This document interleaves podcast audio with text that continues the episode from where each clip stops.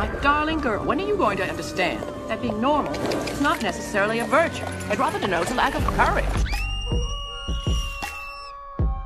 You've just entered the girlfriend hour.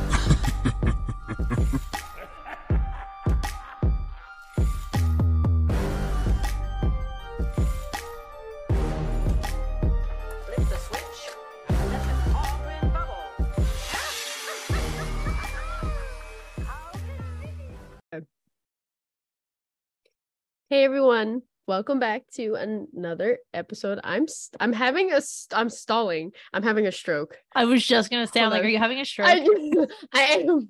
yeah, I hate that this microphone picks up my hiss. All right, we're just gonna get right into it. So, hey everybody, welcome to another episode of the Cool. Friend Hour. Host Morgan Fuzza. and I'm Taylor. Let's, Let's get, get weird. weird. Only took 10 tries. We had to switch. It's all right. Like I said, buttery flaky crust. Mm, but buttery flaky crispy crust. I need a nap. Can you tell we're delusional today? It's just gonna be one of those podcasts. So I was like, you know what? Let's just roll with it. Let's just roll with it. Let's just be who we are.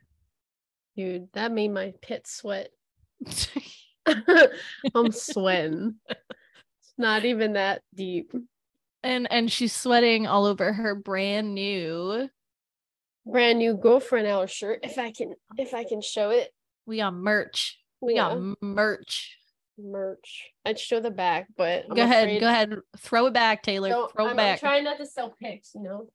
Your like microphone keeps like disappearing, so it just looks like a void like in your butthole. Yeah, pretty much. You look like you have a galaxy in your ass. I mean, they do say that. I swear I'm delusional today. I'm starting to lose it. Patrick has stank ass. I got mm. galaxy ass. What can we do? I feel like no matter what podcast we do, somehow we're gonna like throw Patrick's ass in there. Yeah, pretty much. Which, by the way, I want everybody to know that he posted an Instagram post uh, talking about how there's like five tons of fecal matter in the ocean. And I was like, yeah, that's because you don't wipe your ass. It's because you don't wash your ass, Yeah. Patrick. He thought it was so funny. He literally I just thought it was so funny that after we like literally did that podcast and he was like Mhm. getting roasted between the two of us. And then he posted that on Insta. I never see him post on Instagram. And then that was when he posted. I don't know if it was intentional or not, but whatever it was, it was perfect timing. It was absolute perfect timing. Mhm. Okay. So let's get into it. Today we are going to talk about a super hot topic. One of like I want to say like the paranormal communities, one of their favorite like hotspots, um, the Waverly Hills Sanatorium Hospital. Um, everybody knows this place mainly due to the body chute. That seems to be one of the the bigger topics, and it's where everybody loves to go. But what's funny is that a lot of people say that the body chute isn't even the creepiest part. Like it's actually like the nicer parts of the sanatorium, which is like, Which says a lot.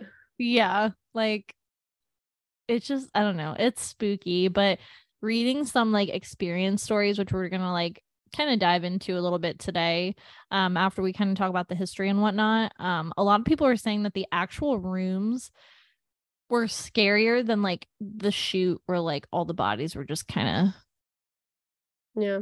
I will say when this. when I was doing some of the research on it, especially when I was looking on Reddit, because I feel like Reddit is where you find all the great stuff.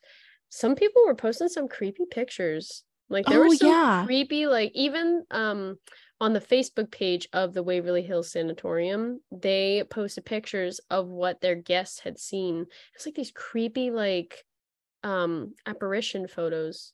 And I was There- like, there's some good ones. There's some good ones. What boggles my mind though is everyone that I've talked to about the Waverly Hills Sanatorium, they all say that like pictures don't even do it justice because like when you roll up to this place, they're like it is like a looming massive building and it's like extra spooky. Like it's Mm. just like it has like an air to it.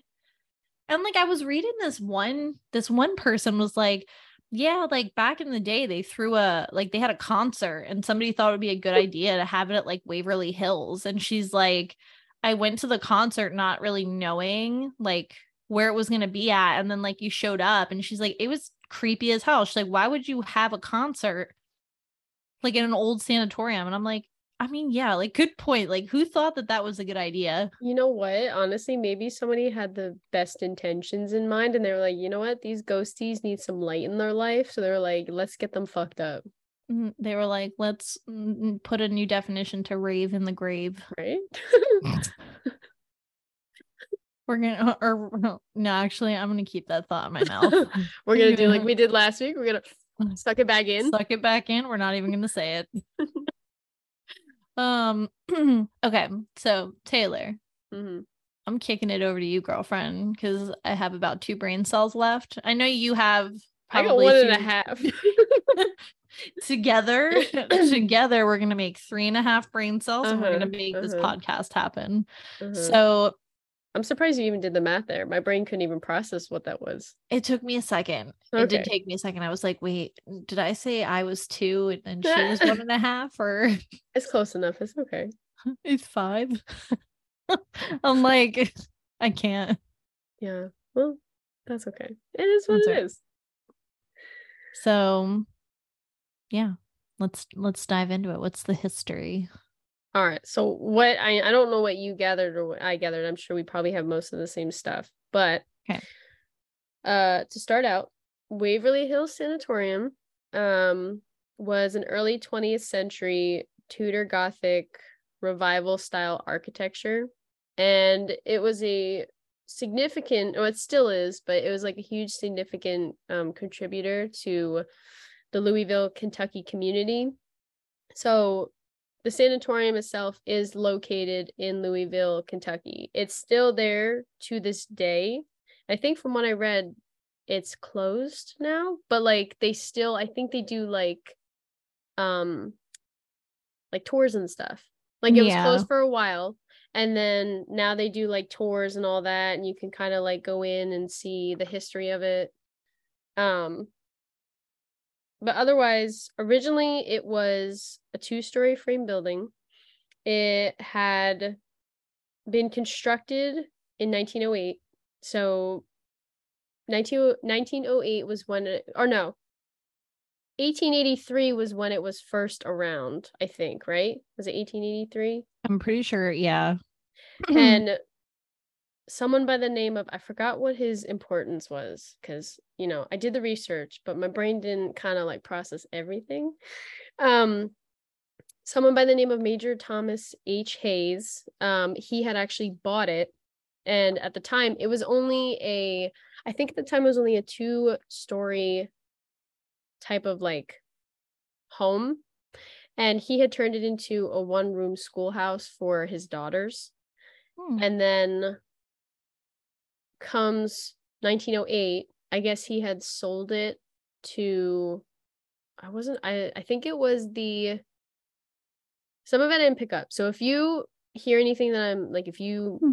notice i'm missing Yeah. anything please step in and say something i don't well, one thing I will it. say is so the reason that Waverly Hills like came to be was because in 1910 and this was actually the case for like even Greystone in New Jersey a lot of the psychiatric hospitals some of the bigger ones a lot of them came as a result of an original hospital that was built and then became overcrowded because a lot at that time things that we wouldn't typically like hospitalize people for they were just getting put they were just getting institutionalized which is so terrible. Um so in 1910 there was a hospital that was built on like an exposed hill um to fight off white death uh, also known as TB at the time. Um and the hospital became so overcrowded that they had been donated money and land in 1924 so they decided to construct a new hospital and that's what we know today as Waverly Hill Sanatorium and they opened their doors officially in 1926 yeah. um and they were considered the most advanced TB hospital in the entire country. Um even though which confused me about this was the fact that they were considered the most advanced TB hospital but there was no cure and they killed virtually everyone that was in Waverly Hills. Yeah So I'm mm-hmm. not really sure how that defines as the most advanced. maybe they had like the least amount of deaths. But like when I was reading, But so they killed everybody. that's just, I mean that is true. But I did read I did like I did read though, and I don't know where the official like truth lies, but some websites fabricated the number of how many people died. So in one article, I had read that like 50,000 people had died there. But the most they had ever had, I think at one point, like at a time, like per year, was about over 400 patients. And when the building had first been designed, it was only designed to accompany 40 to 50 tuberculosis patients safely. But of course, as you know, with any sanatorium or sanctuary or asylum, that's never the case, especially No. in the 1900s. They always ended up becoming overcrowded. Um, but in another article that seemed a little bit more, I guess, realistic, they said that the most people that had passed away, I think in total was a little over 6,000 people. So, but majority of the people that had got like tuberculosis patients that were there pretty much died from either tuberculosis or from complications of what they were doing to the patients. Yeah. Like I feel like their cures. It was a lot of I think what makes Waverly Hills so terrible, and I mean this is the same with like a lot of um asylums and stuff, is the fact that I mean these people were technically just guinea pigs. Like um, they were taking in these patients with eh, this reputation of being the most advanced TB hospital in the whole country. So people were probably flooding to them. And realistically, they were just trying out new forms of treatments and kind of like what we would know as cancer trials today. Like Yeah. they're, but except for obviously, like today, they're a they're trials, but they're not going to kill you. Like, Yeah, Whereas, like, like, they try to was, like- reassure you that like yeah, it's either okay. it's gonna work or it's just not gonna work, and then nothing's gonna happen. It's not gonna be like, hey, we might give you this medicine, and you might yeah. we don't you know what's gonna happen, but you're gonna tell us. you might bubble up. There might be some like spontaneous human combustion. We're not really sure. that back then is like the today. Well, what if I just like you know, what if I just Intrusive thoughts. yeah. But back then they were like, well, what if we just give this person this? Oh, I don't know. What's gonna happen? I don't know. I guess we'll find out. I'm feeling a little quirky today. Come on, we're feeling a little froggy. Let's let's Right. leap. Let's Right. I can't. It's terrible. But it was said that um there were some that some people actually ended up surviving tuberc- tub- tuberculosis. I hate saying it. I just like saying TB. Honestly, I do too. TB. From here on Um out, we'll just call it TB. TB, TB phone home. uh oh my gosh. That Delusion is setting in. Kicking in. I feel like I need a lobotomy. I need somebody to open up my brain and just be like, Sometimes I just want to be a veggie. all they're gonna find is like a little man just sitting on a record player, just spinning in circles and listening to like what's Stevie that Nicks. song? I wish it would be Stevie Nicks, but my brain is just at such a dysfunctional point. It'd probably be like dun dun dun dun dun dun dun dun dun, like just spinning in a circle, and that's just how it exists in there. Honest, honestly, if I got a lobotomy, I think I would just still be the same. Probably, me too. I feel that. They'd be like, it didn't work. We'll try again. She's still the same. That's Be like, oh, we think that she's gonna have like permanent damage from the lobotomy, and it's like, no, I'm I'm still here. This maybe is me. maybe it'll correct things. You know how they always like oh my, did lobotomies to people and it like turned them into vegetables? Like, yeah, what if it's because they were doing it on healthy people? like, true. maybe maybe they really got to do it because you know how it was back then like they would send anybody like but especially in like the 50s you know how they would like have in like some cases they and i don't know if this is probably like the thing but back then like if you know the housewife if she was acting out and being crazy what would the husband do send her to the loony bin Institutionalizer. right and she was like fine or even if they were like slightly like mental like i don't know what mental health was back then like i don't know what their Yeah, because this kind of reminds me of like back in the day, like if you could read, you were a witch. And it's like, what? Yeah, right? Like, which is still so funny because especially when you like research about witchcraft and like just witches in general and paganism and all that like you see how every single person uses paganism and like witchcraft in their daily life like even religions use it mm, pretty much. like Pretty y- much. you literally put i mean maybe not the intention part but like people put spices and seasonings into their food that's the same stuff that like you can use in spells and stuff if you just put an intention towards it True. or when you're like manifesting something or like hoping that like you'll get something or do something like that's all not exactly the same but like you get what i mean no, but I understand what you're saying. Yeah. But everything was like witchcraft back then. They were like, oh, if you're acting up, you're a witch. Right the sanatorium. like if you give a kid medicine you're automatically a witch They're like oh she knows witchcraft But it was like they used to institutionalize people for like, to be like really stupid things. Like, was. like people like and i mean this could not be right. This is just me being like dramatic but like it's like your kid wouldn't behave. And they're like automatically like oh I'm sorry but they really to go did do that. Like your wife or your husband well it's more so i noticed like from what i've like learned over the years about the past is that like a lot of more like women tended to get sent there for the reasoning that like maybe their husband didn't want to be with them anymore. And so rather than like divorcing because divorce wasn't a thing back then they didn't you know it was shunned upon kind of like they'd be like oh let me find an excuse to send my wife to the loony bin or if she wasn't being the perfect housewife or if you even showed slight signs of like something that wasn't normal you immediately got like sent. depression like postpartum depression was another big one. Yeah. Like women didn't know how to like that wasn't really like identified. They like you know the women back then with their mammy grannies? The little i don't even know what to call them.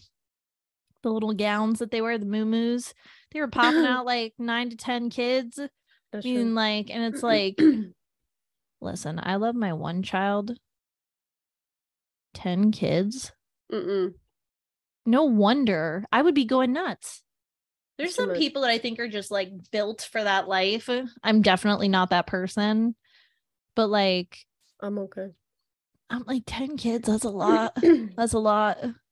we'll have to in the near future touch base on a story we'll have to talk about a story i have to look it back up. I read it a, a long time ago and i watched a youtuber talk about it but i don't know if you ever heard about it was a hospital.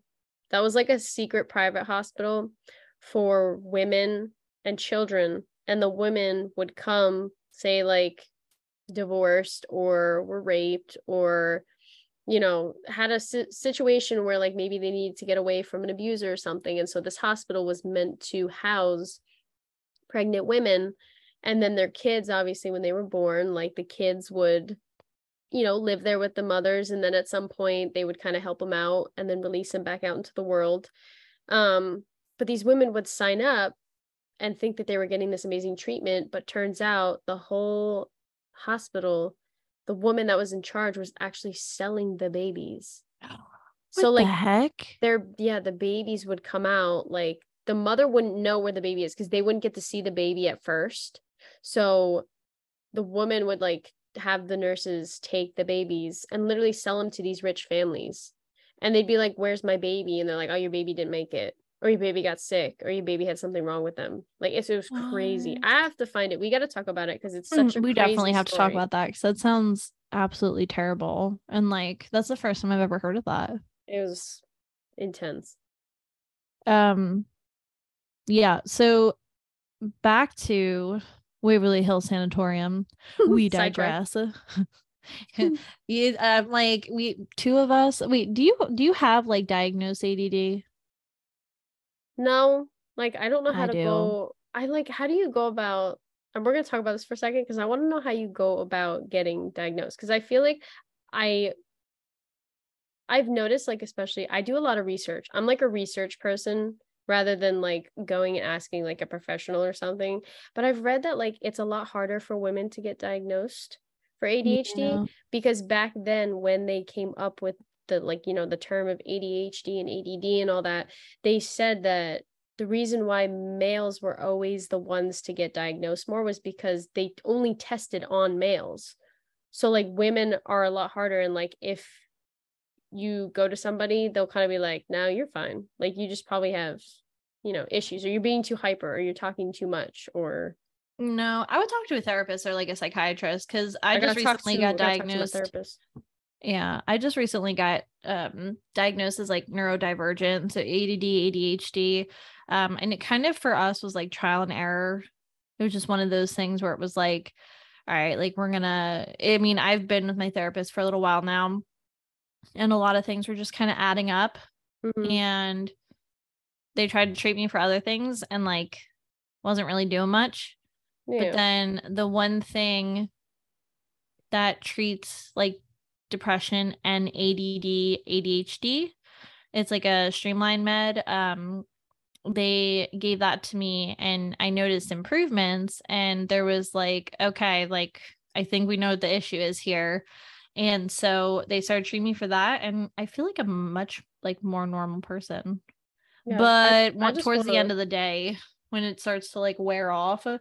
um my my train of thought is all over the place but i was literally the reason i was asking is i was like wait do we both have add adhd i'm like because that is a mix for a podcast because we're going to be taking like 20 different paths well on i one mean conversation I I mean I know I have to get like an official diagnosis, but I've kind of already like said and like my family has already said that like I'm pretty much like ADD, ADHD. I don't know what the term is because I heard that they don't use one of the terms now anymore. I think it's ADHD. I think now it's just ADD. I don't know.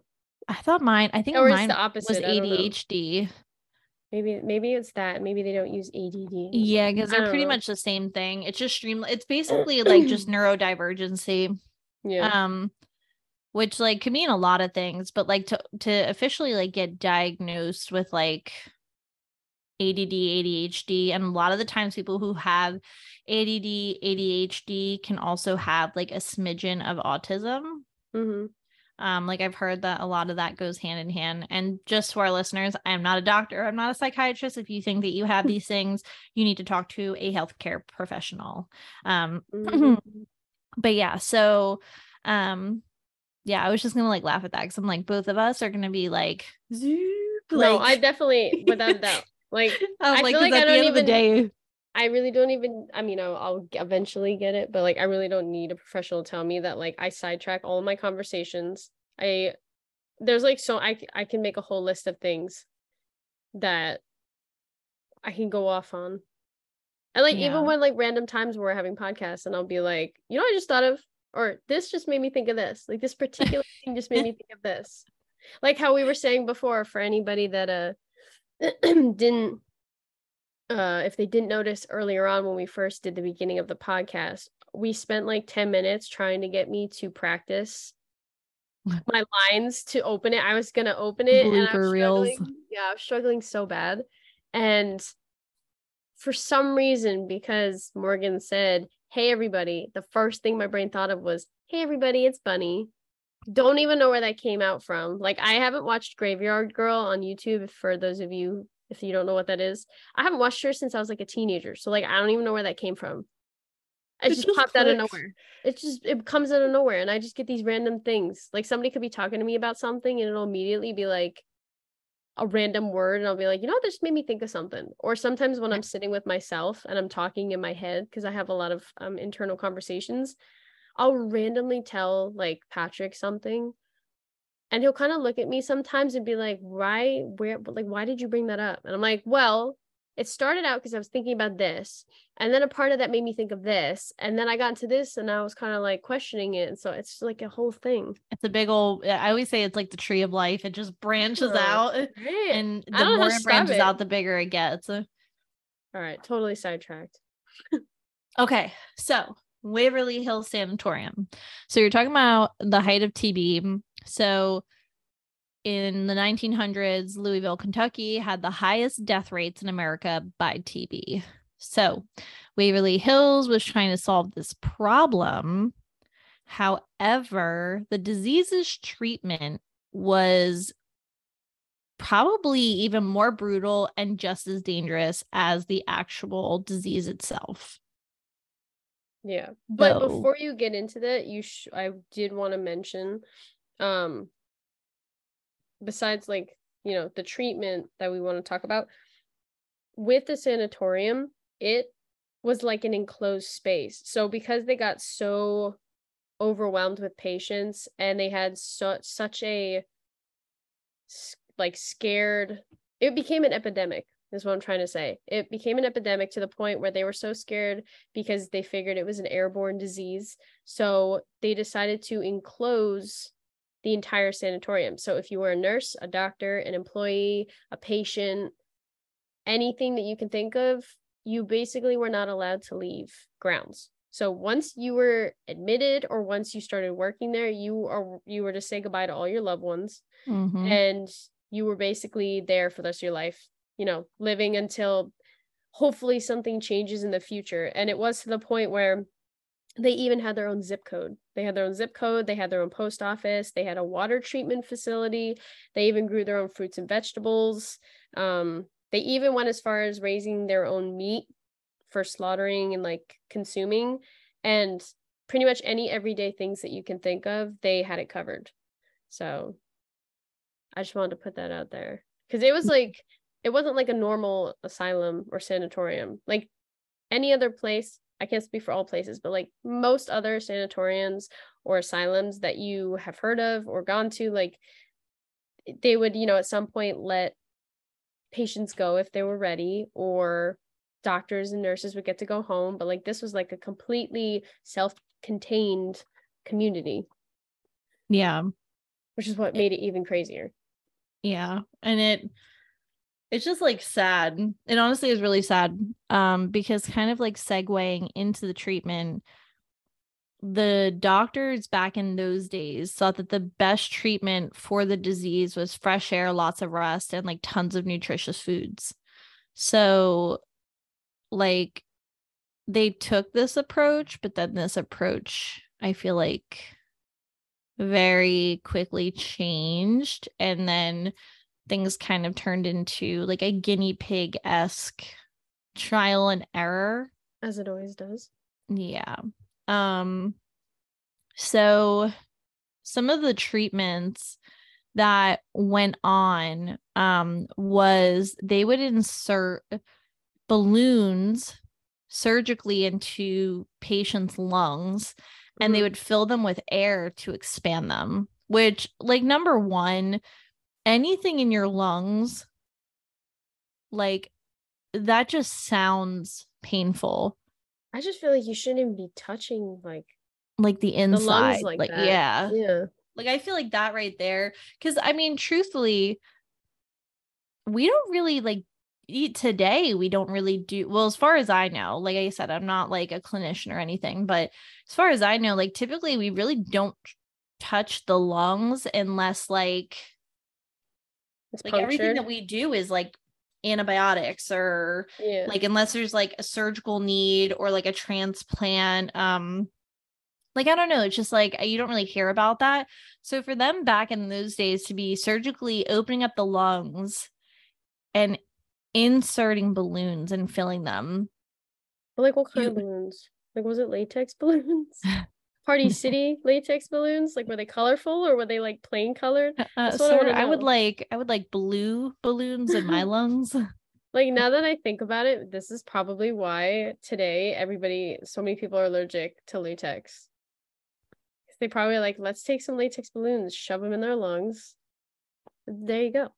Can you imagine? I would, if I knew, honestly, at that point, I would be like, I know that I'm going to be a goner. Just give me the balloons with the confetti in it. Like, just at least if up. it's exploding, then you get a cool, like, you know, explosion in your lungs. You go out with a bang and style. Exactly. And so when they cremate me and they wonder what are, where all these sparkles are coming from. Right? Well, no, I guess the sparkles would probably burn up too. It would just be like a melted true, mess. But um, okay. the thought was nice. You know, I just thought it was the worst thing ever, and I don't know why. My brain just took me there. if they had it back then, I I would play a prank on the the morticians and I'd have them like they'd get the balloons ready, like say the balloons are on the table, right? And they're getting ready to do it. Before I would get, you know, knocked out to get the balloons put in, I'd spray fart spray into it so that when I die, you know, right? I die, okay, whatever. I go, I'm dead. Uh, the morticians open me up and they get they they smell farts, Oh, that just sounds terrible. right? But at least That I'm going out awful. like I'm going out with style. Like a final prank, yeah, right. like your final joke. I just come up with my chest wide open, be like, and then I just go back to sleep. Be like, I- see ya. Taylor, that is not how anatomy works. That's how it's gonna work for me. I could see you like haunting like the hospital and like I don't know. I could just picture you as like a ghost just hanging around like Waverly Hills and like pranking people and then like floating away and being like hee hee hee. right? Like- Except I would be walking around. You know how the usually the ghosts are like, "Ooh," I'd be like, "Ooh, I'm mentally ill." You you and they'd be like, "What's that?" And I'd be like, "It's me, mentally ill." Mentally ill ghost. I cannot with you. that would be my nickname, the mentally ill. Like you know how they always give the ghost nicknames. Mine would We just call you ill. Mig, mentally ill ghost. Oh, you're right. Be like, sup. Mig? Mm, I feel like I don't know. Kind of sounds like what's that? Um, I'm thinking of Top Gun. I'm not gonna lie, I never watched those. He movies. called it like a, isn't like um, I thought it was like an airplane or something that was a MiG, an MiG. I don't know. I don't My, know. mom, my I think my oh no, not my mom. I think my dad would know more about that than I would. That's all right. All right. So we move. So we digress. We move forward now. We're re we're redirecting on the path. Okay. As always.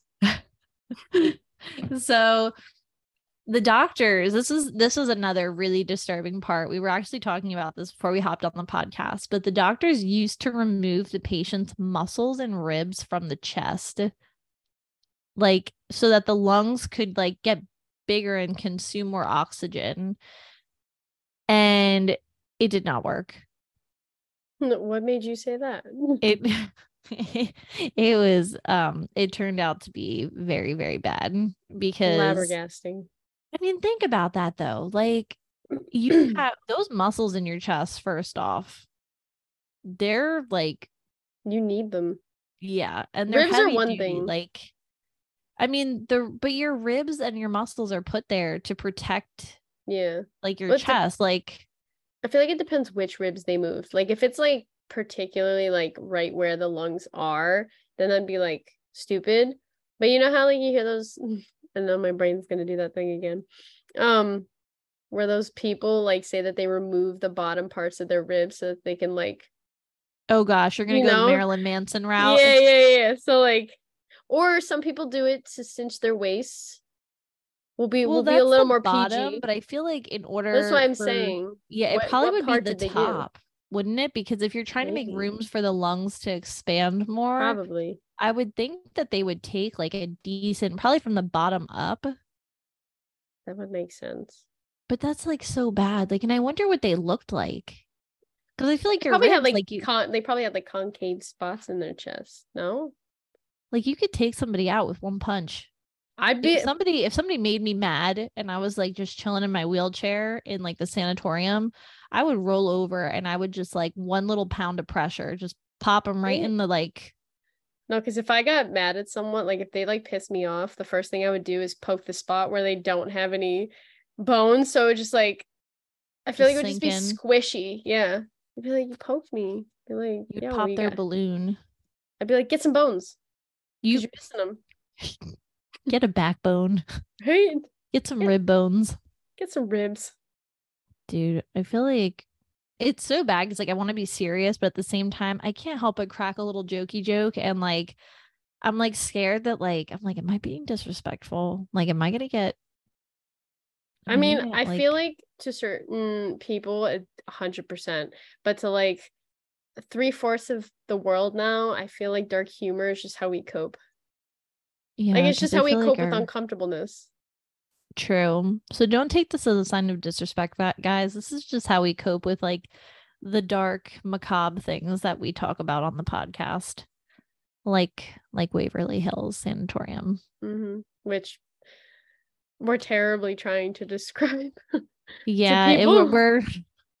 Normally, I mean, hopefully, it's painting like an entertaining picture. Um, you, yeah, right. With Mm, some Taylor humor. would be like a mentally ill ghost. I would be a vengeful wheelchair patient. Eh, It would just, oh, that just sounds really dysfunctional. We're just adding a little sparkle, a little A little- pizzazz to the story. spice, a little sugar and spice. Mm.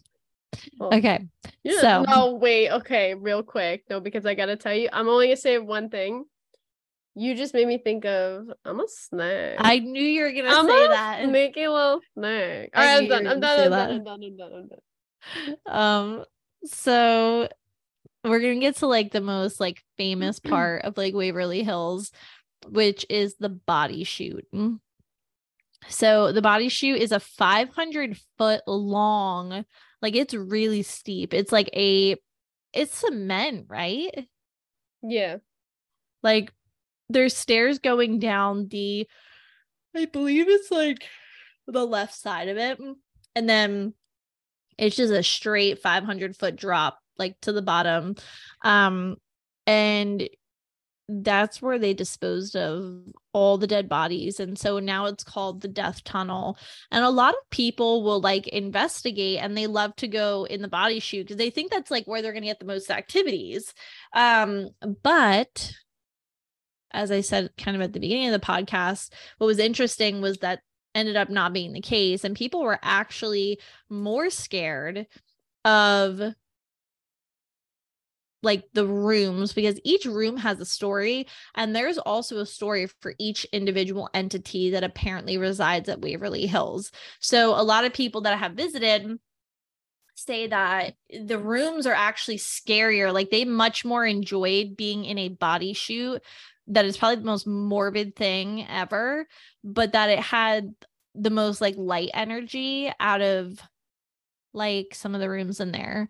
Um and one room in particular and taylor uh, um did you read about room 502 hmm um do you want to delve into that? I don't have a whole lot, so if I miss anything, I only wrote a little bit about it. But i got you that they said that according to the stories, a nurse was found dead in room 502 in 1928 because she had committed suicide by hanging herself from the light fixture. They said that she was 29 years old at the time. Uh, when she had passed, she was unmarried and she was pregnant.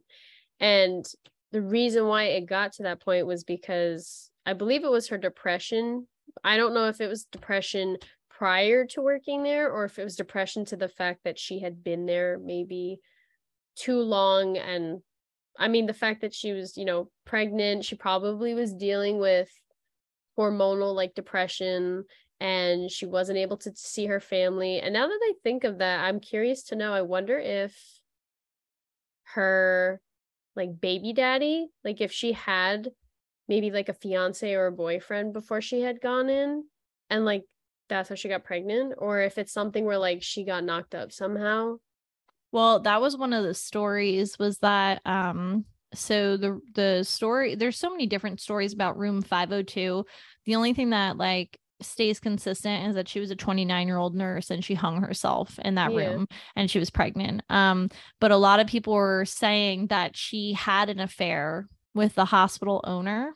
that would make sense Yeah, and she also contracted TB. And because of the whole scenario, and then not being able to leave the hospital, and apparently the hospital owner like wanted nothing to do with the pregnancy or Mm. her. It was kind of just a wham bam, thank you, ma'am. And that's that's the the supposed story. I mean, nobody's really gonna know what the what actually happened, um, or even if she like truly killed herself, because there was also um things circulating saying that she was actually killed. that, That yeah that's what i was reading too yeah. And so did it say why they would have killed her because I didn't get that. The only thing that I had s- read was that her depression over the situation of being like I guess pregnant was the reason why it happened. So they don't really touch a whole lot of base. But now that I'm hearing because I didn't know that she had supposedly contracted TB. Does that mean that every nurse, patient, well, not patient, but every nurse, doctor, employee that worked there, they knew what they were getting themselves into? Like, did they know that they were going to get TB? And did they all have TB or was it only certain people? Because aren't certain people. I mean, TB is like highly contagious and Yeah. it's spread by like respiratory droplets. So, like, if somebody's singing, speaking, like, you know how sometimes when you're talking and like a little piece of food or like a little spit like jumps out and hits the person you're talking to? Gonna make me throw up, but yes. It, it happens all the time. I'm like, I always catch myself in a little, I'm like, oh my God, I'm so sorry. Nah, because a kid Um, literally accidentally did that to me today, and I, I normally would just pretend like it didn't happen, but it happened right in front of his eyes, and uh, and I was already tired as it was, and I was like, Ugh. I was like, why would you do that? It's so, yeah, I'm, I'm not about the whole saliva thing, but um yeah i mean it, it was not hard to to pass it like so i mean that's why like for if you have to work for a hospital or something nowadays you always have to get like tb tested if you're working in like schools or hospitals any kind of like scenario like that they'll tb test you with like the little bubble on your arm um that thing was always a pain. You had to come back like within yeah, 24 it was like two days 48 hours. Yeah. I always had Yeah. to do that when I worked um at the hospital for the photography job. Yeah it's you know it's just because it is it's like a really it's a bad thing and it, once that outbreaks like that's pretty bad. Um but there also um there's also like another thing tied to room 502 um because there also was a story of a little girl who people um will say that they catch her running up and down the third floor there's um a little boy playing with a ball a woman with a bleeding wrist who mourns for help and there's all these different stories um and maybe I read that wrong. I don't know if it was tied to room 502 or if that wasn't the only like haunted case. Some of them were from other like the I know I read about the little girl. They said that she would roam around the third floor. Okay. So some of them I think were in certain areas, Yeah. but not the- all of them were specific. Okay. Yeah. Cause that, did you read about the ghost of Timmy? No. So there's um one of the little boys kind of mentioned before. So eh, this is another legend folklore um that Timmy was a 6 to 7 year old child. He he died in the hospital from TB. Um and they were saying that he just hasn't moved on yet because he died at such a young age so unex- unexpectedly. I know how sad is that? That's I just can't sad. imagine. It's like it's sad, but people like when you see investigators and um you know, like ghost hunters and whatnot, they bring like toys and stuff there. A lot of the times it's for this little boy, Timmy. Um, they'll bring toys and balls and they will see a ball moving independently. But a lot of people kind of chalk it up to the fact that mm, there's uneven floors, the building is not level, and that it's wind. Those darn skeptics. We know what it really is. We know it's you, Timmy Poor little Timmy. But it's i mean it's sad um but not the saddest Mhm. because one of the more sadder stories um is the ghost of the woman with the bleeding wrist so apparently there's a like moaning myrtle we'll call her um she just roams the hospital and you can hear her just mo- like moaning and just in absolute mourning and she's just in agony and she's bleeding from her hands and feet apparently Mm. um and then when anybody tries to help her or they come close to her or tried to interact with her um she runs away and she screams in horror But did they say because I read about that too, but because I couldn't find it, but did they say what the cause was? Like, did anybody know how? like, what could have caused the reason for like her wrists? I didn't find that out, but I would be curious too. Like I was wondering like If anyone out there knows, please let us know. yeah, if you have info, if you're from Louisville, Kentucky, some people who have grown up like we have it, we have stories about Greystone. Like we've been there. We grew up around all mm-hmm. the folklore and so like if you're from Louisville, Kentucky and you have uh Waverly Hill Sanatorium stories, send them in. Go to our Instagram, um the Ghoul Friend Hour pod. Is that what it's called? Oh god, I should know this. I no Instagram names have just gotten so pod. oh no, it's the underscore girl ghoul friend underscore hour underscore. Making an Instagram name is hard these days because there's so many. They're like, oh, that's not enough letters. Oh, you need to have this. Oh, that username is already add taken. five letters, two asterisks, and a partridge in a pear tree. and the soul of your firstborn child, but we're not going to talk about that. Yeah. um but if you go to our instagram we also have a link tree. Um so you can go to the link tree and we have a youtube we have my personal account everything is there. Um so there's a way to get in touch with us um as well as the email is on our instagram. So anytime you want to submit anything go to that email submit your stories and we will read them in our podcast. Um but we would love to hear some like local yokel stories like firsthand accounts um you know experiences that you've had.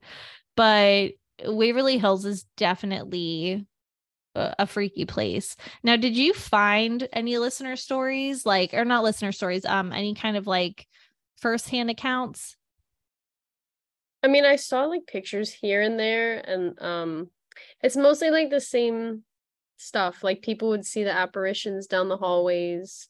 Uh, people would hear things, but it's mostly like what you've already mentioned about the little girl. I there was another legend though. Um, a man in a white coat who was seen walking in the kitchen.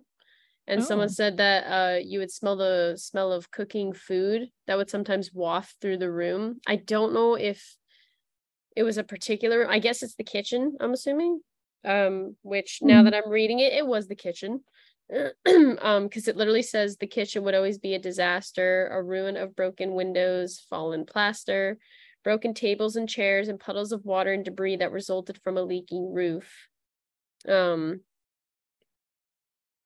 but I don't know if that's now, like what people see now, or if that was from back then. Like now, I'm curious to know because they said that the cafeteria was also not any better. And so they said that a number of people, oh no, so this is talking about what happened now. They say a, a number of people reported footsteps in the room, a door swinging shut under its own power, and the smell of fresh baked. This is gonna be like f- buttery, Crispy, flaky buttery crust. crust. I'm I'm gonna I'm we're getting into this. that. You got We're this. getting into it again. Um the smell of fresh baked bread. It wasn't even that hard, but for some reason my brain was slowly going when I was trying to say that. Um people would smell fresh baked bread, buttery flaky crisp, um in the air. So I'm done Yeah. with myself today. I'm so Can done. you tell the motivation is just like wavering between the two of us? I can't. Three and a half brain cells I think I are lost sponsoring. I might have lost a half. It might be down to three now. Uh, maybe just two, because I feel like I might have lost one in the process there. That's All right, okay. so we're down to two brain cells. Mhm. Hi, this uh this podcast is being sponsored by the two remaining brain cells of Morgan and Taylor. I think we need to like name our brain cells. We gotta, Tweedledee and Tweedledum. yeah. Yeah. Speaking of totally random, because we just named an inanimate object. Um, I had a boy today at camp. For some reason, I've been making t-shirt bracelets with the kids. So we cut up strips of t-shirt and then we braid it like normal and make a bracelet. This kid thought it would be really cool to tie the t-shirt pieces together to make like a backpack and then attached a rock to the shirt. So it literally looked like a backpack with a rock like tied up in it. And he goes, Yeah, this is my rock backpack. It's my friend. And I go, Okay, well, we got to name it. And he goes, Jimmy. And I said, Perfect. I love that. so he named a rock Jimmy, and now it's his backpack, and he walks around campus. Mm, Jimmy and the Rock backpack. yeah, he was either that or it was gonna be Dwayne the Rock. I was like, that's lame. I said Jimmy's better. Jimmy Rock is like so much better. Jimmy Rock. Yeah, That's a pretty like suave name. yeah. And the reason I was bringing that up was irrelevant, but I I forgot. because we because we named our brain cells. Yeah, yeah, yeah, yeah. Because he na- he named it inanimate. Don't worry. I got you. See, like where you this is where like two Yep. people with like ADD like come in handy because like where you lose your train of thought, I'm focusing in on where it's lost. So I'll pick it up. Mhm, And then when I lose mine, you can pick mine up. It's usually how We'll goes. just fill it, we'll just we'll fill the gap for one another. Mhm. It's great. It's like the blind leading the blind. May not Right. always work, but like one percent of the time it it might. we'll get there eventually. So I found a pretty cool story. Um, it says this is by Reddit user GXO. Uh, goddamn Batgirl, but it's like Well, I love it already. Yeah, I'm like, what? GXDMN Batgirl. So kudos to you, goddamn Batgirl. Um, eh, the title is Waverly Hills My Experiences in a Haunted Sanatorium. It says, Hello, all. A fellow Mhm. Redditor asked me to share a post about some of the experiences I had while investigating Waverly Hills Sanatorium in Louisville, Kentucky. As I've stated in a post in the paranormal subreddit, I have been researching and investigating the paranormal since 1998. I do have my own team, and I have visited some of the most notoriously haunted locations around the US. I should also mention that I am a sensitive, and this gift does enhance my investigations. This post will be somewhat long, but hopefully it grabs your interest and you read through to the end. I visited Waverly Hills back in July of 2012 and three other investigation investigators with me, Eric, Tommy, and Debbie. If you have never seen the building before, it is worth looking up. It's huge and absolutely incredible to see in person. It will be hard for me to sum up my experiences without going into great detail because I feel that the full effect of these experiences can only be truly felt with very vivid descriptions, but I will do my best. This was the only place I have ever investigated that made me uneasy enough to want to leave. But this sensation only came over me when my team and I entered the fifth floor. Legend states that when the hospital was in operation, 1910 to 1961, a nurse had an affair with a doctor and became pregnant. Not only that, but she and therefore her unborn baby had contracted TB. The disease the sanatorium was determined to cure. Unable to handle, handle the stresses of her transgression and unable to bear the thought of her child being born with this disease, she performed her own abortion and threw her baby into the sewer system. And then she hanged herself. Okay, so we got some information that we did not have before. That's a lot darker than I was prepared for. Um, it says in parentheses, note, this claim is not conclusively substantiated. It is just legend folklore. I am not saying that this is the particular entity I encountered here. I am just including this as background. Hospital staff, as well as p- patients, contracted TB and passed away from the disease. So the entity I interacted with here at Waverly could have been any one of those nurses. As I mentioned earlier, I am a sensitive. In a previous investigation at Prospect Place Mansion in Dresden, Ohio, I had made a connection with a female spirit there. It became so strong that at one point, while communicating with her and other entities through an SB7 spirit box, I started to feel her emotions and became so overwhelmed that I started to cry. Once the session was concluded, my own feelings came back to me, but the residue of her energy stayed with me for the duration of the night. That's the only thing I will say, just like a dramatic pause right now. Having a gift and going to places like this is like really hard hmm because I do feel like anytime that I like for instance like when I went to Greystone and I saw people that weren't there that like my friends didn't see and the physical like emotions and that like energy residue that is left I always like to like put it like metaphorically like it reminds me of like tar because like when you go somewhere like that, the energy just like sticks to you. And when you get home, it's like spending a day in the city. Like when you come home from the city and you're blowing your nose and you just like you got to take a shower because you just feel smoggy, like you can feel the the film like covering your skin. the the, The best way that I can- ass yeah. Yeah, pretty much. And that was my ass foot on my wooden chair, by the way. I did not just rip butte. Um, but it would be totally okay if you did. yes, farting is completely natural. Do it all the time. Yeah. Mhm. Um, so we're a mess. We're a mess. um, so yeah, so it's it's like tar. So like I feel like kudos to this person. Um, because I mean it's it's a dark place. Like there's a lot of things that happen there. So to kind of walk away from that, like I, I can't imagine how they must have felt because it probably felt super yucky, like leaving. Mm-hmm. And it was probably a pretty smoggy feeling all over. But let is let us continue. I almost said let is. I don't know what that meant. Same thing. It's close enough. Yeah. Okay. Les Mis. Anyways, um, at Waverly, once we reached the fifth floor, I became extremely apprehensive. Usually, I will be at the front of my team, guiding them to particular locations according to the strengths of the energies in the building. Sometimes I will follow up behind in an effort to sort of protect my teammates. In this particular case, I did neither. Feeling incredibly nervous, I put my back up against the wall and would not move away from it. I tried to maintain my composure as best as I could, but I felt slightly safer and less exposed. I wanted so badly to leave, but I knew that I could not abandon an investigation or my team. I couldn't let them down. In my uncomfortable state, I pressed on, leading my team in an EVP session. We began asking basic questions to try and see if there were any intelligent entities with us. One investigator stated that we wouldn't judge her for what had happened to her and that it was safe for her to talk to us. After a few moments of silence, I heard footsteps walking around us.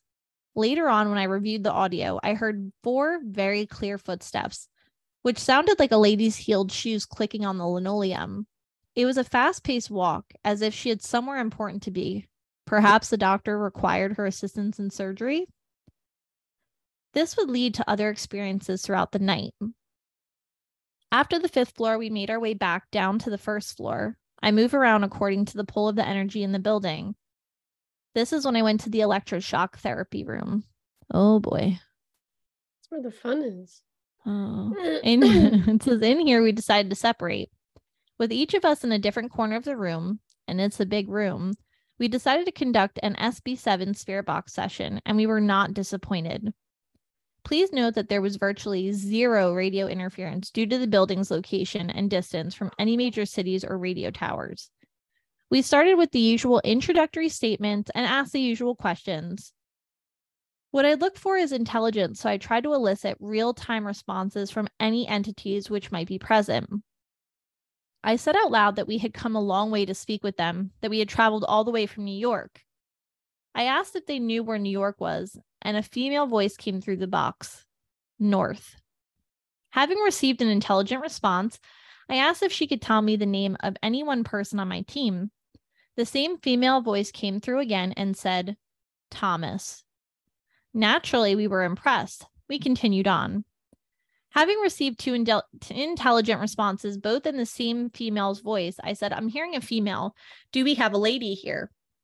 What came next was disturbing. Three different voices, dark voices, came through, joined together saying, Don't speak with her. This sent absolute chills down my spine. I started asking questions like Who am I speaking with now? Why can't I speak with her? What do you want with her? I told them that they had no right to keep her and told them to let her go. If they ever did, I do not know. We did not receive another response from those dark voices, nor did we hear from the nurse, as I presume that's who we were communicating with in this room again, and we moved on. That's heavy. That is that's crazy. Next, we went back upstairs. this time to the fourth floor's main operating room.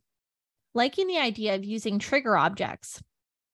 Trigger objects are rel- relative to a particular point in time of history, which might be familiar to the entities that could reside there.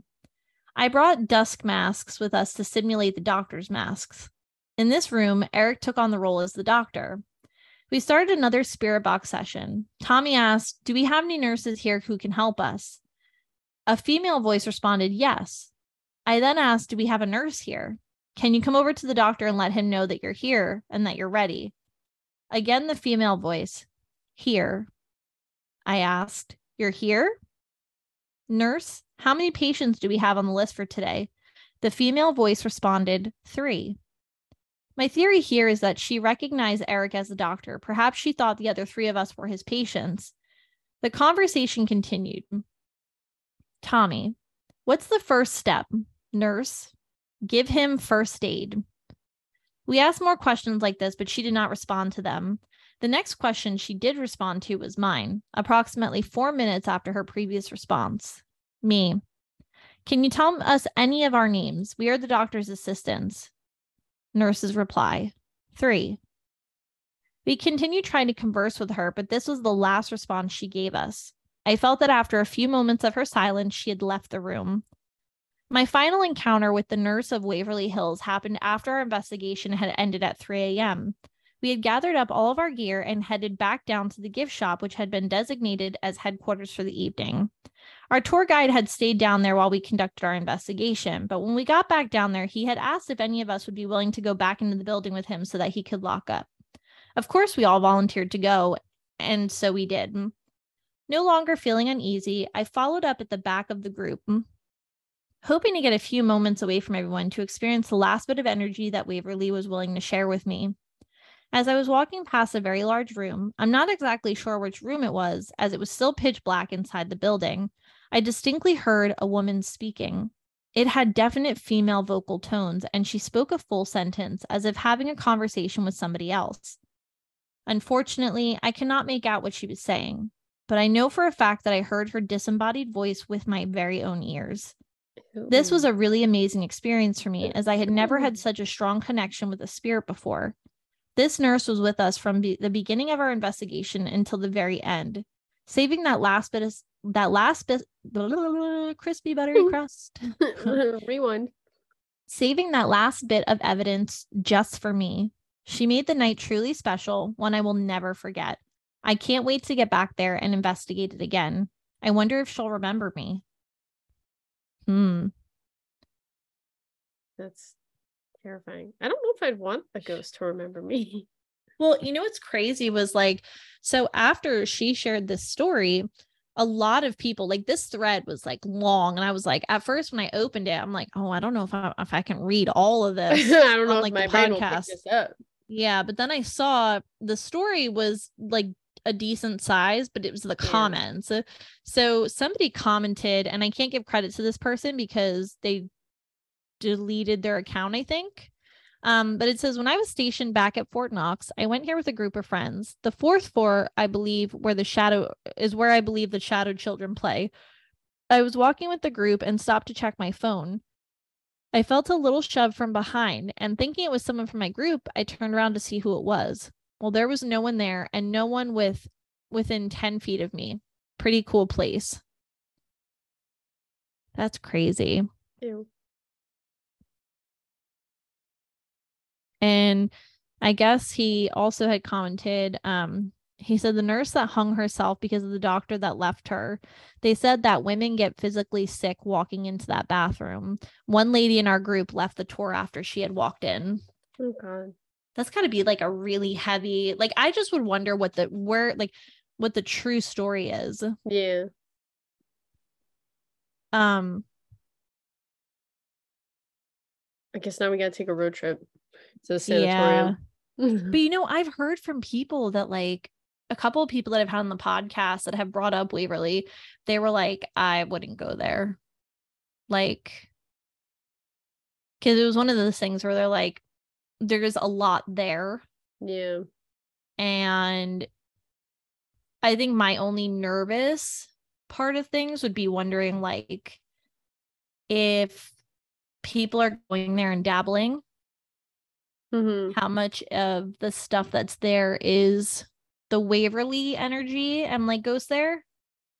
But what about that dark voice? Yeah. Like that's true. what's you know what I'm saying? So like yeah. my only fear would be like um and uh Bishop James Long said it best. He said if you go looking for the D word, don't be surprised if you find them. Ooh. And I was like, okay, all right, yep, point taken. Like that's a good point because I'm very conscientious about that aspect of things. Um, and it's not all, it's all not all necessarily the D word, but I do feel like when you have a lighter energy or you're sensitive, you're kind of like a beacon in the dark Mhm. and darker spirits or darker energies that are not necessarily the D word, but they're also not good for you, um, have a habit of being like magnetized to you. Like, mm-hmm. so, um, yeah, it, there, there was a lot of, a lot of people kind of contributing to the thread and some of them had some like really really good stories. Um this one person said went to a tour in 2011 two things one mild and one more intense. The mild one was that all the pics i took in the death tunnel disappeared this was digital camera days i did have an early iphone but took pics with the camera for some reason and only those pics were gone the other was we were in the room where some of the surgeries were done, and the tour guide said the doctor's ghost did not like him. A door slammed while he was talking to him, and to this day, my husband swears it was rigged. well, Well, um, okay. the death chute. Um, this is where somebody said I had expected this part of Waverly to be the creepiest part. However, it wasn't. It was weird walking through it, don't get me wrong, but when you're actually standing in the rooms where people had suffered and you see the rooms where certain medical procedures were conducted, it's far, far creepier. And somebody just kind of said, yeah, tho- those were definitely like the heaviest. Um, somebody wrote Comac resident here. I live five minutes from this place. We used to break in there and walk around with baseball bats just in case. What Go would that this- do? Would- Not for ghosts, but I guess if there's like Well, I did read that uh when 2001 came around and I think that's when they started like when it was officially abandoned and like people were starting to explore it. A lot of homeless people were taking that's common. Greystone had a lot of homeless people. That's why it was so heavily like yeah. policed. And then um there was a couple other abandoned there was an abandoned nursing home that i went to once in new jersey and i wish i could think of it's right on 46 um it's like off of 46 but it's like on top of a hill and you have to like hike to get there and i have pictures which i actually want to like dig into my hard drive to find them for an episode because it was wild like we were like we were in there like swimwear i We mean were deep. it was it was spooky because we went to the pool room and I could feel something there with us and I I saw a figure of a person it was definitely a spirit um and they were just kind of hanging out in the corner of the the old pool room and the pool was completely empty um but there was like chairs thrown in there just like miscellaneous stuff some leaves and you know, but it was eerie because it was such a large room and everything like echoed. And it was me and three of my other friends. I mean, we're we're standing there and we're just kind of like marveling at everything. And it was like dusk. So it was getting dark. Um, and we heard like it sounded like footsteps on like glass, like that crackling. Like and it sounded like boots on glass. And I was like, I mean, obviously, like, could it have been a homeless person? It could have Or because there was a lot of really cool boots. or yeah, or it could have been a ghost with some really sick Doc Marts. Yeah, So- right. No shame. But yeah, so there's I mean there's a lot of stuff, but this person said that um we used to break in there with baseball bats just in case, go through the sewers and hoist ourselves up between the metal bars that they have on the elevated walkways.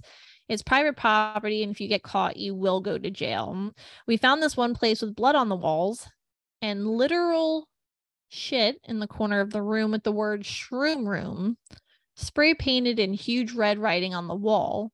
Lots of newspaper looking beds, too, really sketchy. The downstairs was the worst, though. The top two floors looked like the usual homeless hangouts, but downstairs is straight up horrifying. There's bats flying through the air, too, so you feel like you feel something brush by you and hiss. I'm a self admitted bitch, so I got real freaked out. Lots of weird sounds, like you said. Although I did see a dog, a homeless guy was playing frisbee outside with him, and he was named Hero. Good fella.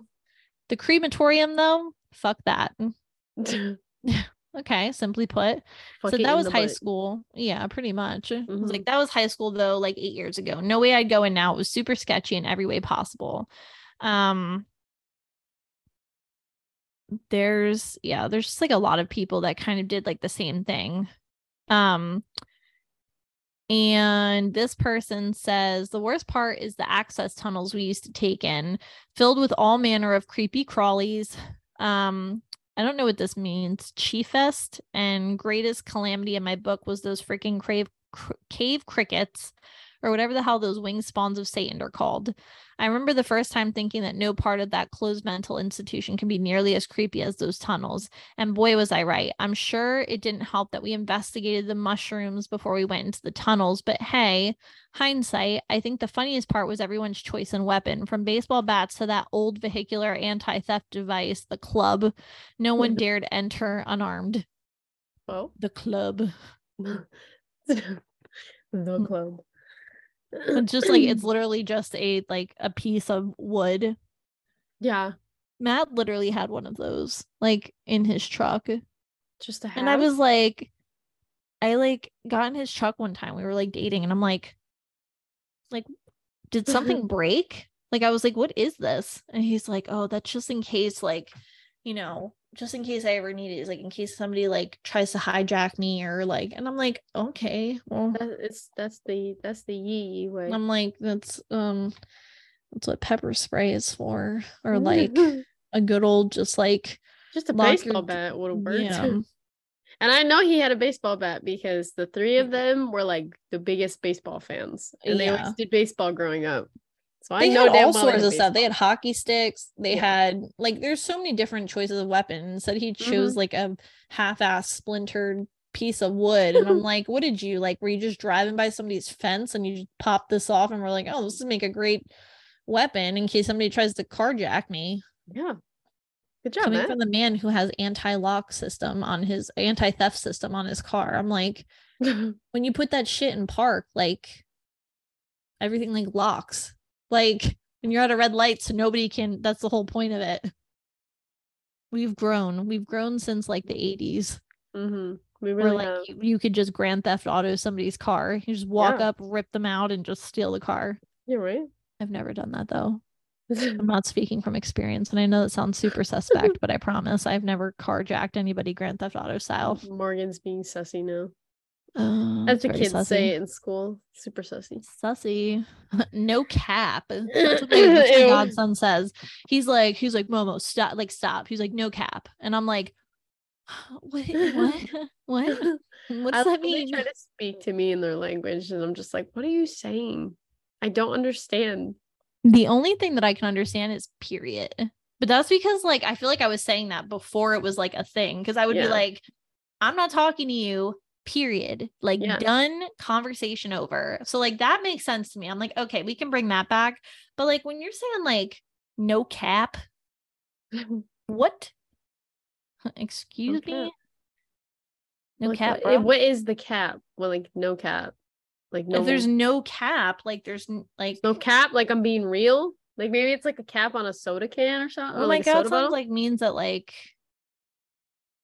I forget if I'm it's if no yeah, I don't know if it's cap means like don't lie or like no cap is like you're BSing. Like I, I see I don't understand it. I still don't understand it. He says it to me all the time and I'm like okay. I'm like I thought no cap was like you're not lying, like you're being truthful.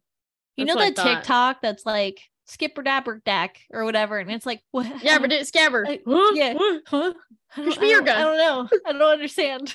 That's Patrick me. and I always reference that TikTok all the because time. it's so true. I'm like e- every video that I've seen with that sound, I'm like, okay, my favorite being the grocery store one, where it's like that when the cashier like hands you your change and your receipt, and you're trying to like not be in everybody's way, but you're trying to get it back in your wallet, and it's like it's scabbard. And he's like, I, j- uh, I don't, What? uh, Huh? sorry, what?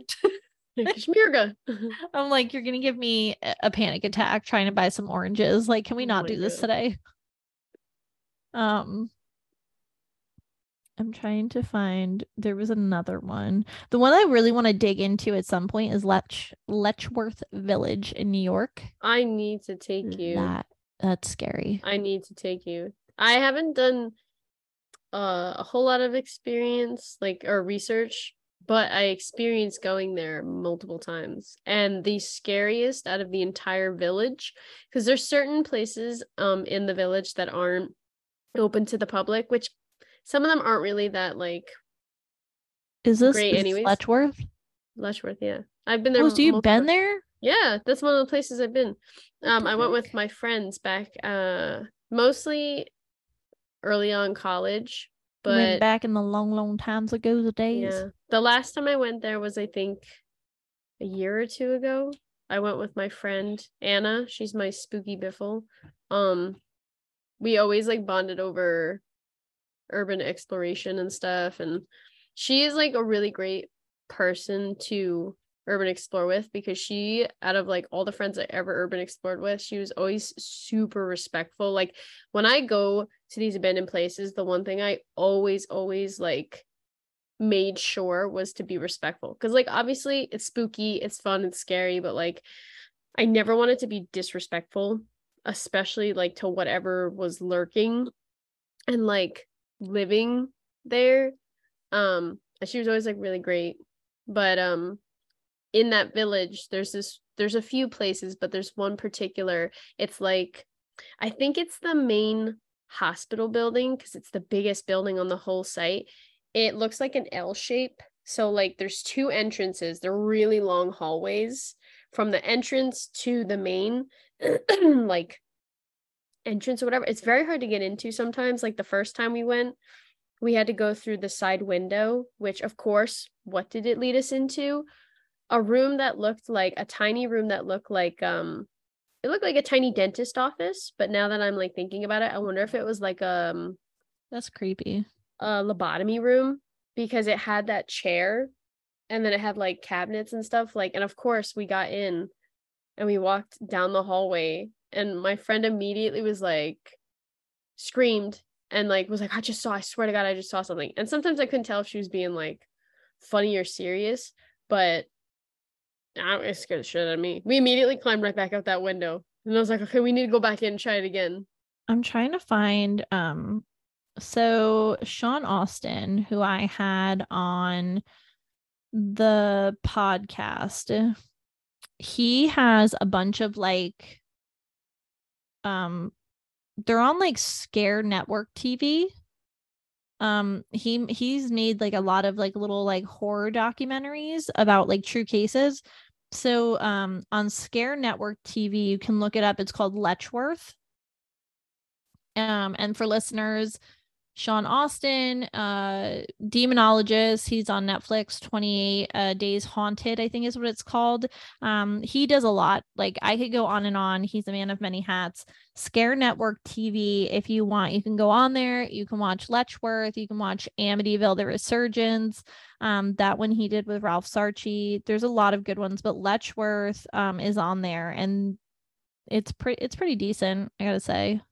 It's, It's really spooky. spooky. there. I'll have to bring up, I'll have to send you uh and if there's any way like maybe we could show the pictures on here one day. I have some really like creepy photos that I had taken, like especially there's um one building there. It was an old gymnasium and the roof is Mhm. caved in. So when you're on the one side, there's two stages. It's a stage, the gym, and then a stage.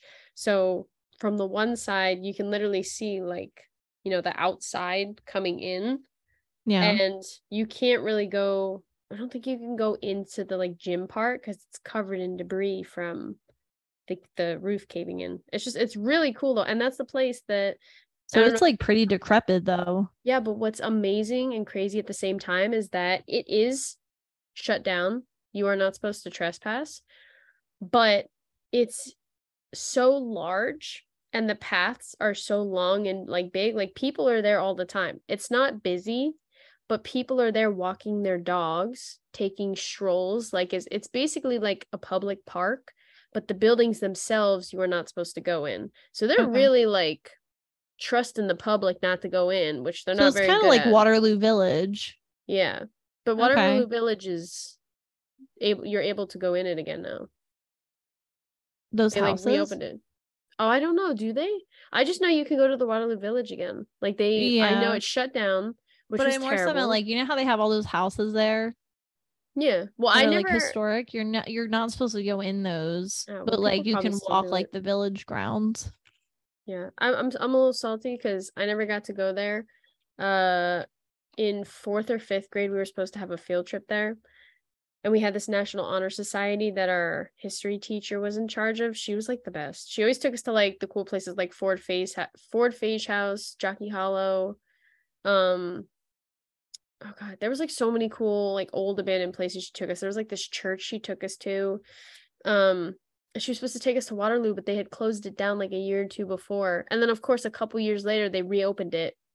And I was like salty. And then what's crazy too is that the camp that I work at is down the street from Waterloo. So every time I get on the road, there's a sign that literally says the way that I need to go is the opposite way that Waterloo Village is. And I guess You so should salty. just go one day. I sh- I was thinking about it, but the problem is that I don't get out of work till like 4 4 o'clock.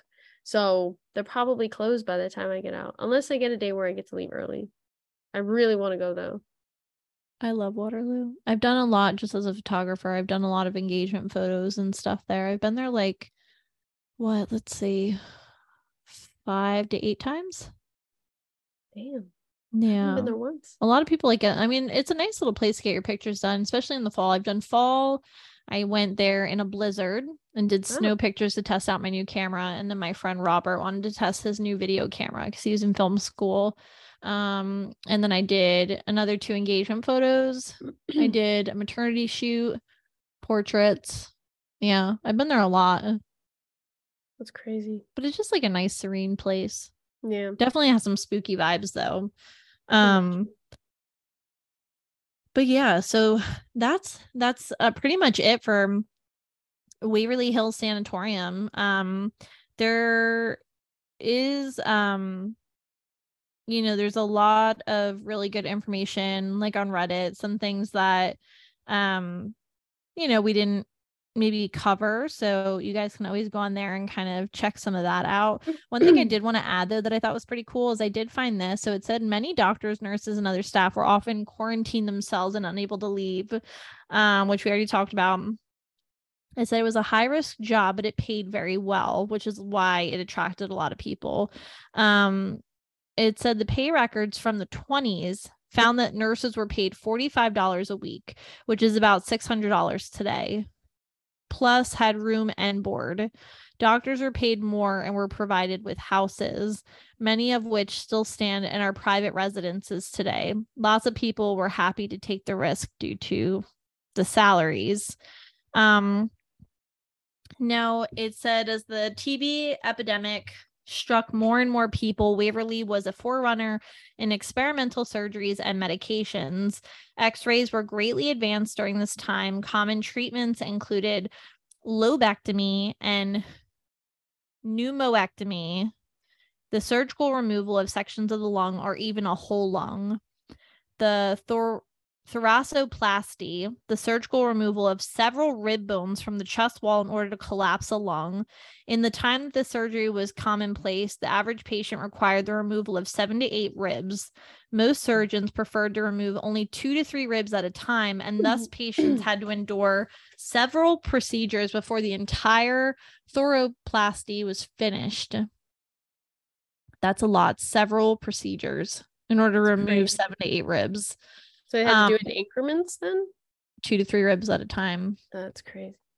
Um, artificial pneumothorax, which consists of introduction of air into the pleural cavity or between the coverings of the lung, which collapses the diseased area, finally leading to complete recovery. Um, we think that it's pretty barbaric today, but it's literally all they could do until 1944 when an antibiotic that successfully treated and cured TB was discovered. Patient numbers thinned after that, and Waverly Hills remained a functioning TB hospital until 1961 when it closed its door. TB was no longer a threat and could be taken care of in normal hospitals or even at home. To dispel popular legend at the height of the TB epidemic, there was on average of around one to two deaths a day at Waverly Hills. There wasn't a death an hour. There is no documentation supporting that was ever a reality. There is also no documentations that support the legend of room 502, um, which there's we're not going to feed into that negativity because we like the spooky side of things. So I'm not even reading that. Um, if you're a Say no. skeptic, if you're a skeptic, you're probably on the wrong podcast because we are believers. Yeah. Yeah. Um, but in 1962, the hospital opened its doors once more, but it was now Woodhaven Geriatric Center. Once again, not a mental health facility, just a nursing home. There are a lot of uh, documented stories of patient abuse and neglect during this time, especially toward the end. Woodhaven was closed in 1981.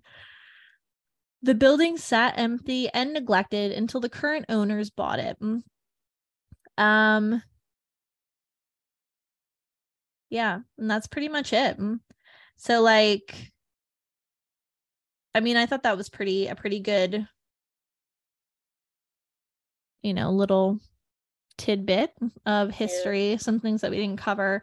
Um but yeah, I mean, I think Waverly Hills is one of those places that you can read all the stories that you want and you know, you can listen to the fun folklore, but I don't think anybody will truly believe it's good to get spooked, but until like I think you physically go there and experience it for yourself, that you're gonna have a lot of skeptics and a lot of like he said, she said. So um, I would love to go to Waverly Hills, but at the same time, it's not that I'm skeptic. I'm just I'm nervous. I'm a nervous Nelly. Yeah. No, I don't blame you. I'd probably be the same way, especially when you're like a like clairvoyant or sensitive. It's one thing to like read about things, but like when you're actually there experiencing it, it's like so different. Like I know that, you know, I never figured out and I'm probably not as clairvoyant, but I do feel like I'm very empathic. So I do feel a lot of things. And like when we went to Gettysburg and like whenever I'd go to those abandoned places, like you read about them and it's like that's one thing. But then when you're actually there and you feel like the heaviness, like even the other day I took a drive with uh Patrick and I was like I, I want to go to Greystone like I know that it's not there anymore and it's just a field now but like I always like to go back to see it even if it's not there anymore and the one thing I've never done I've seen it completely like just the field but I never stepped foot on it and so it was the first time I put you know both feet on that ground and like it just felt so heavy. And it's crazy too especially where these places are because you look around and you see that like there's normal life going on. Like if Yeah. you've seen greystone lately if not i have to show you next time you come up. Um they now have all of the the side fields on the road. It's all like soccer games um baseball games um these like crazy hockey games that they have like playgrounds and stuff like when i used to go with my family on visits to go see greystone when it was completely shut down and we would just go take drives there it was dead. Like you'd see maybe a car or two pass by there was never really anyone around but now you go and there's cars lined up on the streets cars packed in the like parking lots and stuff. There's games going on every single night. It's like oh what's crazy is that you look at the field that once used to be Greystone and it never gets used. It's just empty. Yeah. You'll see maybe one or two people, but it's just like it's so still and quiet. And you, I stepped on there and I'm like, oh my God, like it's so heavy feeling. Like it just feels like you know you've read things and you know what had happened in that space that you're standing in but then you like walk back to your car you walk down the street and it's like you hear all these people chatting like going about their lives and it's just it's crazy I think it adds to like the creep factor of it, like the eeriness. I shouldn't even say creep, it's like eerie because like that's how I feel about Gettysburg. Like whenever we go to Gettysburg, it's weird to me. So it's like you see people walking their dogs or kids running across the fields or people taking pictures of the monuments and and then like where my head goes is I'm like my feet are walking across grass uh, yeah. where there are body parts and blood and like sordid violent history all over the grounds that I'm walking on and that people's dead bodies were literally strewn across these fields in like massive numbers. And like that's where my head goes. Like I'm like it's just weird to see these places like just so normal now and just as is like but to see them like in their prime well i shouldn't say that not like their prime but to see them in their most highest functioning state of like that time period would probably terrify like modern day people. Mhm. because what's normal for them is like really disturbing for us. Because what we know now is that the things that they were doing was like just inhumane. Yeah. It's crazy. Yeah well i mean i guess that like we're actually finishing on time for once. It is like eight. i 8 know right? 8 on the dot. So do you want to do you want to close this out taylor? I don't know because i feel like we're gonna have to practice again. Here come the bloopers. I honestly am so tired that i forgot how we close it out. Hmm. Until next time. Are we getting weird oh that's right we said let's get weird at the oh, that's beginning true we said the whole reason we were gonna say at the beginning so we wouldn't have to say it at the end all right we're gonna say like until next time keep it spooky I can't wait. I like the you have to like get close though. to your mic though and be like I don't know if it's gonna fuck it up though. keep it Okay, wait. Should I feel like it should be ASMR? Until next time, let's keep it spooky. I feel like you, you added pizzazz, and I felt like it needed to be pizzazzy. pizzazz. Get spooky. You get a little pizzazzy. Um, I can't. I feel like I sound like Herbert the pervert. Let's get Let's- pizzazzy. let's let's get some spooky in here. I can't. All right. So I'm gonna. Okay. So you say until next time. eh, Keep it spooky or keep whatever you want to say. You honestly just make your own thing up and say it with your own pizzazz, and then I'll say mine with my own pizzazz. Yeah, and whoever gets the pizzazziest gets um gets to say the introduction next time. I'm I'm already claiming the spookiness. Okay. So until next time, stay spooky. Until next time, stay spooky. Oh shit, that was that was kind of goosebumpy. oh my god. All I'm not gonna lie, I've had to pee, I've had to pee this whole time, and honestly, that almost made me pee my pants. You know. Okay, don't don't pay a scared. pounce. We're gonna close this out. So thanks for listening. Until next time, it spooky, and okay. we'll we'll we'll keep it extra weird for the next episode because that's just who we are as people. I have a really good story next time to share with everyone. Oh, it's Reddit it's gonna story. get when we say let's get weird, the reason we say this because like it's a challenge. It's not just Mhm. a saying, it's a challenge. Like we want to get weirder every day. All right, Taylor, go pee before you pee your pants. and we're gonna hang up now. Okay, All bye right. everybody. Thanks for Bye. listening.